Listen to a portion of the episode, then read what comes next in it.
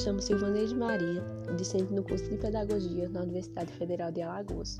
Estou cursando o segundo período, no atual semestre 2020.1. Estou aqui hoje a pedido do professor Ricardo para falar um pouco sobre a biografia de Paulo Freire. Paulo Freire, nascido em 19 de setembro de 1921, em Recife, Pernambuco, foi um dos maiores educadores conhecidos dentro e fora do país por seu trabalho de educação popular e alfabetização de adultos. Também influenciador do movimento da pedagogia crítica. Filho de um policial militar de Pernambuco, Joaquim Temistocles Freire, e de Edeltrudes Neves Freire, Dona Tudinha, como era conhecida, teve irmã, Estela, que foi professora primária de Pernambuco, e dois irmãos, Armando e Temistocles irmãos, a quem Paulo foi muito grato, pois começaram a trabalhar desde cedo para ajudar na casa, possibilitando assim que Paulo continuasse estudando. Sua família era de classe média, mas apesar disso, Paulo Freire vivenciou a pobreza e fome na infância durante a grande crise econômica de 1929, experiência que de certo modo levou Paulo a se preocupar com os mais pobres, Aos 22 anos, ingressou em uma faculdade de Direito e também dedicou-se aos estudos de filosofia da linguagem. Apesar disso, nunca exerceu a profissão, preferiu ser professor da língua portuguesa no Colégio Oswaldo Cruz. Em 1944, casou-se com Elza Maria da Costa de Oliveira e teve cinco filhos: Maria Madalena, Maria Cristina, Maria de Fátima, Joaquim e Ludgartes.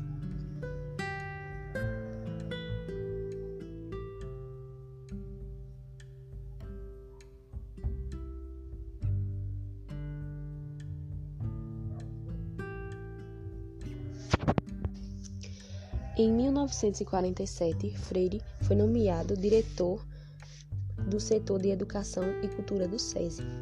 Foi aí onde ele teve contato com os adultos e trabalhadores. Partir desse momento, ele viu então como seria necessário que o país enfrentasse a questão da alfabetização.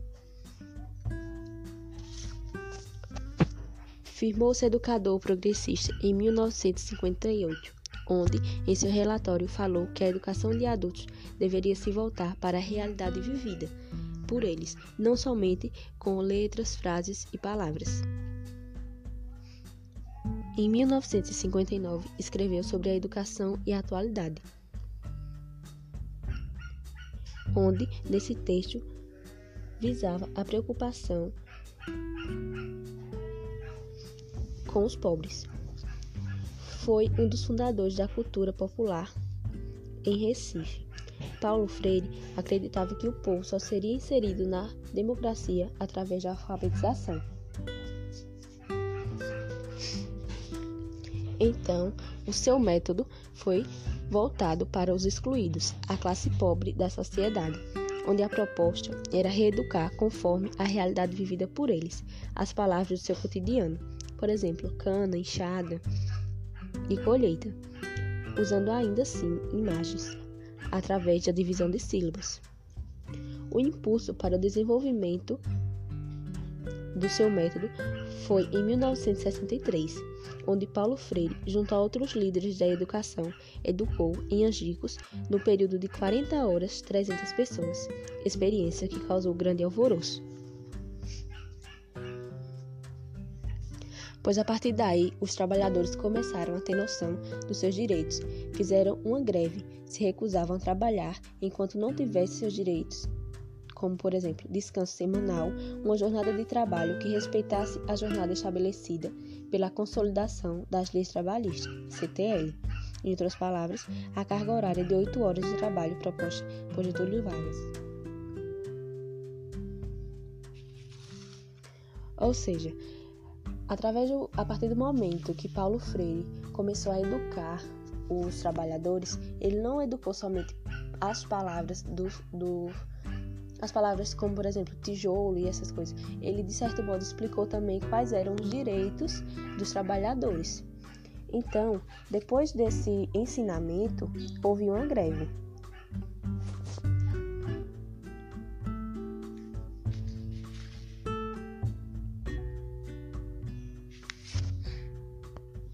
Greve que, como eu falei, era onde eles exigiam os direitos dele. Depois dessa greve, começaram as acusações de comunismo contra o projeto de alfabetização de Paulo Freire. Os mais enraivados com esse método foram, de toda forma, os fazendeiros e empresários, que não aceitavam os pedidos dos trabalhadores, pois para eles, como era que os trabalhadores que antes analfabetos estavam exigindo algum direito? Porque toda a vida eles nunca exigiram nada, trabalhavam e pronto. Depois que tomaram conhecimento, foi que começaram a exigir. Então, isso se tornou inaceitável para os fazendeiros e empresários.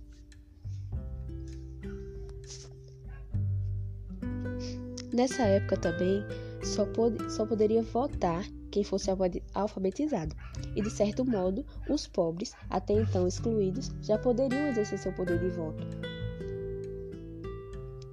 E então o plano de alfabetização poderia levar milhares de novos eleitores para as urnas, eleitores que, eram som, que não eram somente os ricos.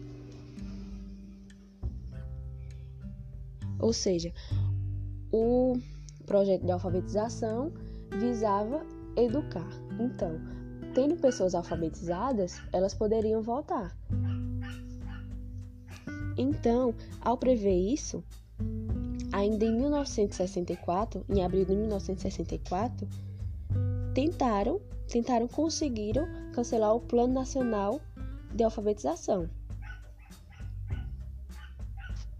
Fatores que também levaram à prisão de Paulo Freire e outros que também foram exilados.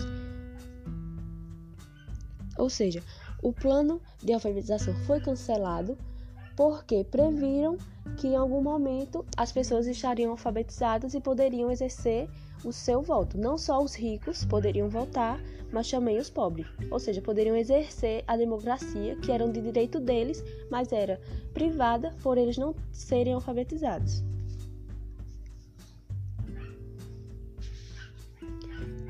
Como eu falei, fatores que também, esses fatores, Paulo Freire passou 70 dias preso e foi exilado. Durante, durante seu exílio, fez viagens a mais de 30 países. Foi primeiramente para o Chile, onde coordenou o projeto de alfabetização por cinco anos. Foi convidado, em 1969, a ministrar a Universidade de Harvard em 1970, foi consultor e coordenador emérito de igrejas em Genebra.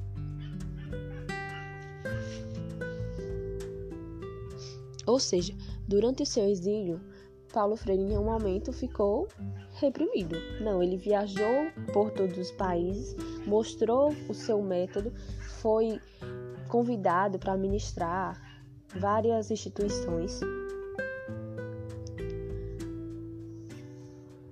Em 1978, teve a lei da anistia, onde permitiu então que os exilados voltassem para o Brasil. Paulo Freire voltou para o Brasil em 1980, onde passou a ministrar a pontícia da Universidade Católica de São Paulo e na Universidade de Campinas, a Unicamp. Em 1986, a sua atual esposa, Elsa, faleceu. Então, dois anos depois, em 1988, Freire casou-se com sua segunda esposa, Ana Maria Araújo, Nita, como era conhecida, com quem permaneceu até a morte, em 1997.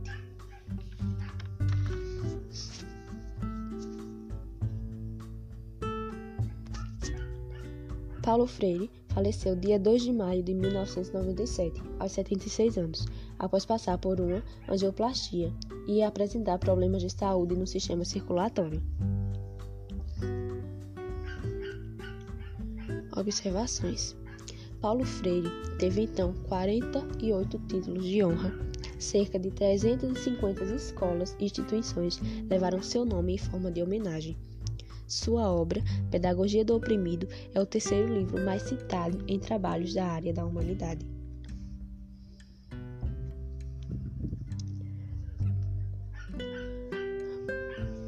Em outras palavras, Paulo Freire é um exemplo de educador, pois ele não se reprimiu a ficar só no, no povo rico. ele se voltou para as pessoas que realmente mereciam, de certa forma, ser alfabetizadas também.